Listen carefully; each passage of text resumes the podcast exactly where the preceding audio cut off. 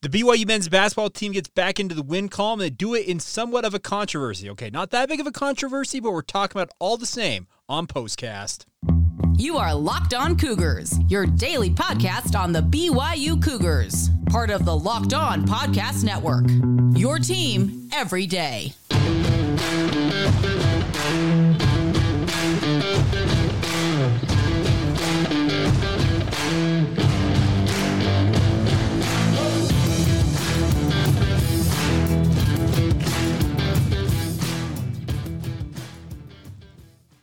What's up, everybody? I'm Jake Hatch, your host here on Locked On Cougars, your resident BYU insider. Thank you for making Locked On Cougars your first listen of the day, and then welcome on into a special edition of the podcast. We like to call them postcasts here, as BYU men's basketball gets back into the win column in Big 12 play with a very, very nice 84 to 72 victory over the Texas Longhorns at the Marriott Center. A high noon tip on ESPN2, and it was a really, really raucous atmosphere from what I could see. Now, let me acknowledge uh, right up front, I was uh, not at the Marriott Center this afternoon. I was actually at the South Towne Exposition uh, South Towne Exposition Center in Sandy, Utah. I guess it's now known as the Mountain America Expo Center. But I was there for my daughter's cheer competition. But uh, amid the lulls of how many different teams were competing, I was able to catch most of the game, and I thought it was a very, very gr- good atmosphere, great fan support, and BYU gets a much needed victory to get back into the win column, brings their uh, Big 12 record back to three and four after dropping two straight to drop to two and four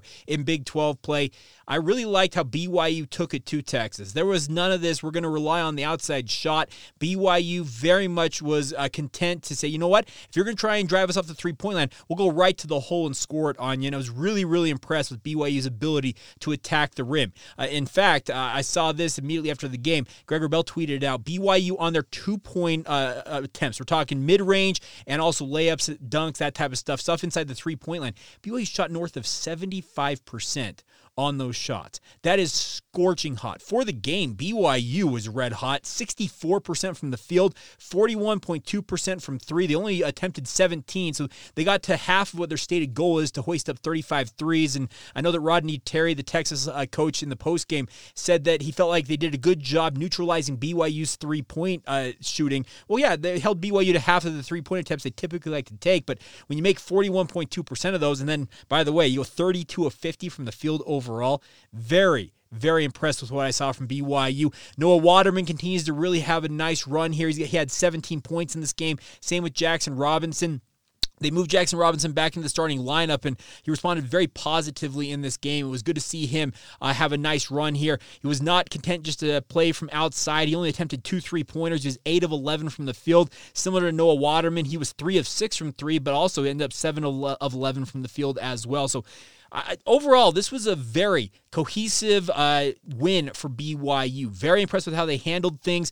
Uh, there was uh, obviously moments where BYU would turn the ball over. They ended up, let's see, with 16 turnovers in this game, and that's the only reason this game was as close as it was, and it was still a 12-point margin of victory for BYU. Uh, Dylan Disu or Daisu, I don't know how you pronounce his name correctly, ended up with 19 points to pace Texas in this game, but I thought BYU, for the most part, neutralized his uh, advantage on the interior. And the one other guy I want to give a massive shout out, uh, actually two of them.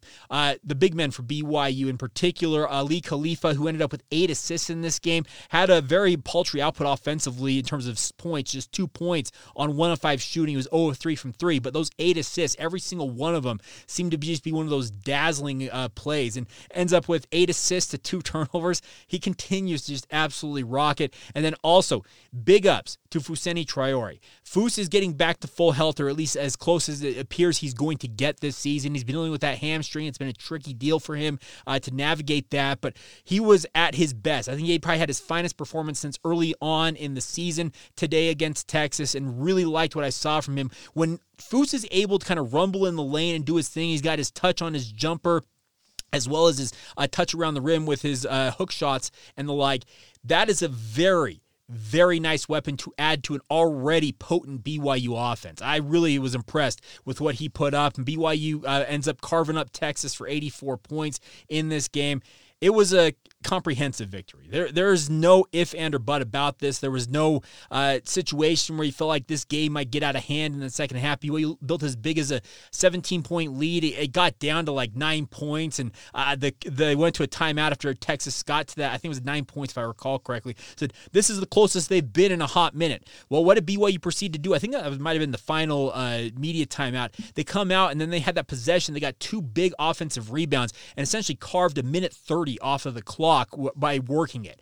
The the the the IQ, the, the just the smarts that BYU had in this game really impressed me. And it was nice to see BYU not let the loss to Houston as well as Texas Tech linger over into this one. They just kind of went out and did their thing and uh, took care of their business. I really liked what I saw from BYU, and they will now get a deserved break as they will have a midweek uh, break. They'll have a bye uh, midweek. They will not play Tuesday or Wednesday this week, and they will make the long trip, probably the long, yeah, no, not probably. It is the longest trip of their Big 12 slate. If they will make the cross country trip to Morgantown, West Virginia to take on the West Virginia Mountaineers. And uh, really, really liked what I saw from the Cougars. And the other thing about it is, I guess, Big 12 wise, if you look at the scores as of recording of this podcast, this is uh, there's still some games going on, but all the games so far leading up to BYU's game were like one a possession games, and BYU just uh, absolutely rumbled past Texas. So really, Really nice win for the Cougars. Now gets them back into the win column. Like I said, gets them to three and four. If they go to West Virginia next week and win that game, they're sitting back at 500 as we mid uh, near the midway point of Big 12 play. Uh, really, really like what I saw from them. We'll let you guys have your say on the podcast. Uh, I've been meaning to get back to more of these with these postcasts, so uh, we'll get to some comments as well as some other thoughts on BYU and this win over Texas. We'll do that in just a moment, right here on the Locked On Cougars podcast. Today's show is brought to you by our friends over at Utah Community Credit Union. Now, you've heard me talk about Utah Community Credit Union for quite a while now. The best part about Utah Community Credit Union is that the Learn and Earn feature, part of the UCCU mobile banking app that is paying your entire family to learn about money. Now, I've been a member of UCCU in the interest of full disclosure since I was eight years old, but this Learn and Earn feature is really, really awesome, my friends. We all want to be smarter when it comes to our money, and that's where Learn and Earn comes in. It breaks down financial topics into fun, bite sized educational games featuring quizzes and trivia mainly. And the best part is every time a family member completes a topic, you earn points that accrue and be redeemed for gift cards to stores like Amazon, Apple, Sephora, Walmart, Nike, and many, many more. The best part is, is there's age appropriate content for every member of the family. You all can compete against one another and track your progress on leaderboards. And then once again, it's inside the UCCU mobile banking app, so you can play Learn and Earn anywhere, anytime. Uh, the more you play, the more you learn. Of course, the more you learn, the more you earn. It's as simple as that, everybody. So get on it. It's Learn and Earn, part of UCCU's award-winning Be Money Smart Youth Banking program, helping kids, teens, and parents have fun with becoming more financially literate together. It's all courtesy of your friends at UCCU. Love where you bank.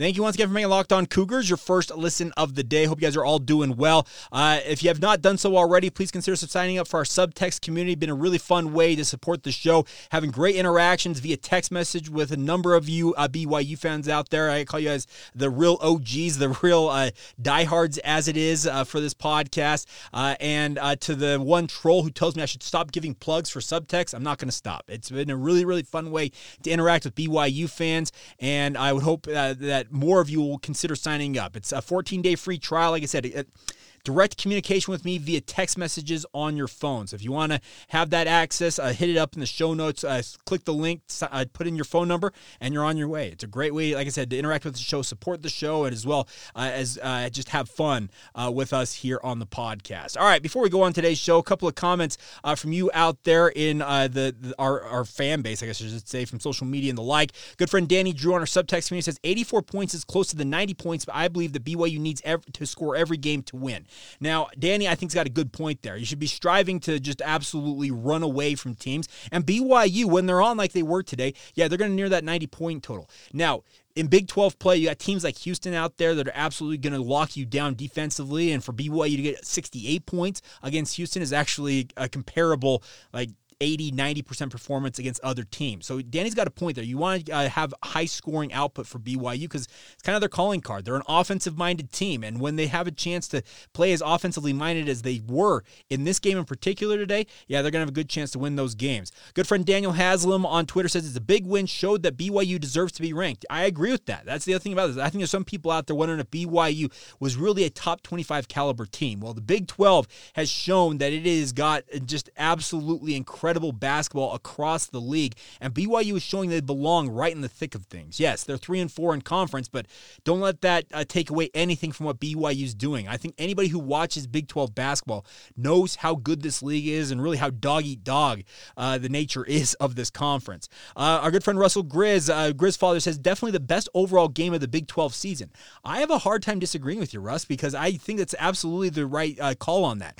Texas was not bad offensively. They shot 44% from the field in this game. They they, they had a very good game uh, offensively. 44% typically is going to get you in the thick of games, but when you outshoot them by almost 20 percentage points more, I think it's 19.7 point percent 19.7% more speaking of BYU, well you're going to run away from them. And like I said, the only thing that really kept Texas as close as they were in this game was the BYU's turnover issues which continue to be a little bit of a, a burr in their you know what. They had 16 against 7 uh, for uh, Texas. And obviously, at BYU been able to cut down those turnovers, maybe have them, this game's probably not even that close. That's the thing about this. It was just, it was one of those games that BYU uh, handled their business, but that's just kind of the one thing you look at and say, okay, maybe if they can cut down on that, they have a chance to do that because Texas points off of turnovers, 17 off of those uh, 16 turnovers for BYU. So not the best in terms of uh, I guess what I'd say uh, output in terms of points off turnovers, but it's still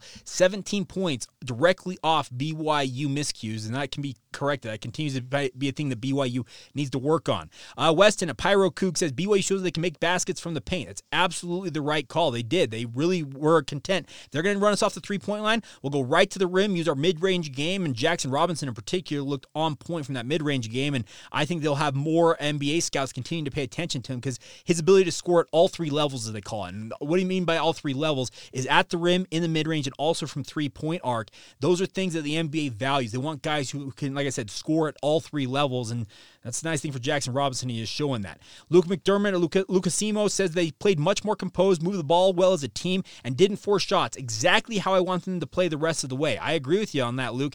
This is the type of basketball. BYU can play this type of basketball. Share the ball, find the good shots, and more importantly, knock down those shots. And then conversely, on the defensive end, they were doing a pretty good job with the rotations. They were doing monsters. They're doing 1 3 1 zone. They're doing man at times. I continue to like how BYU mixes things up defensively because it causes opponents to get in a little bit of a scramble drill when they see BYU come out in one defense and almost morph into another, seemingly the next possession. That's that is an advantage BYU is using to great effect. I like that.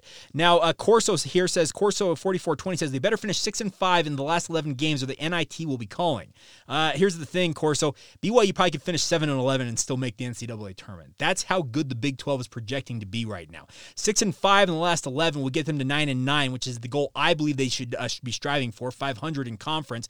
Uh, but we'll see how things ultimately pan out. It's just, it's one of those things that you got to watch this league. The league is absolutely just beating up on each other. We saw Iowa State, who BYU beat, by the way.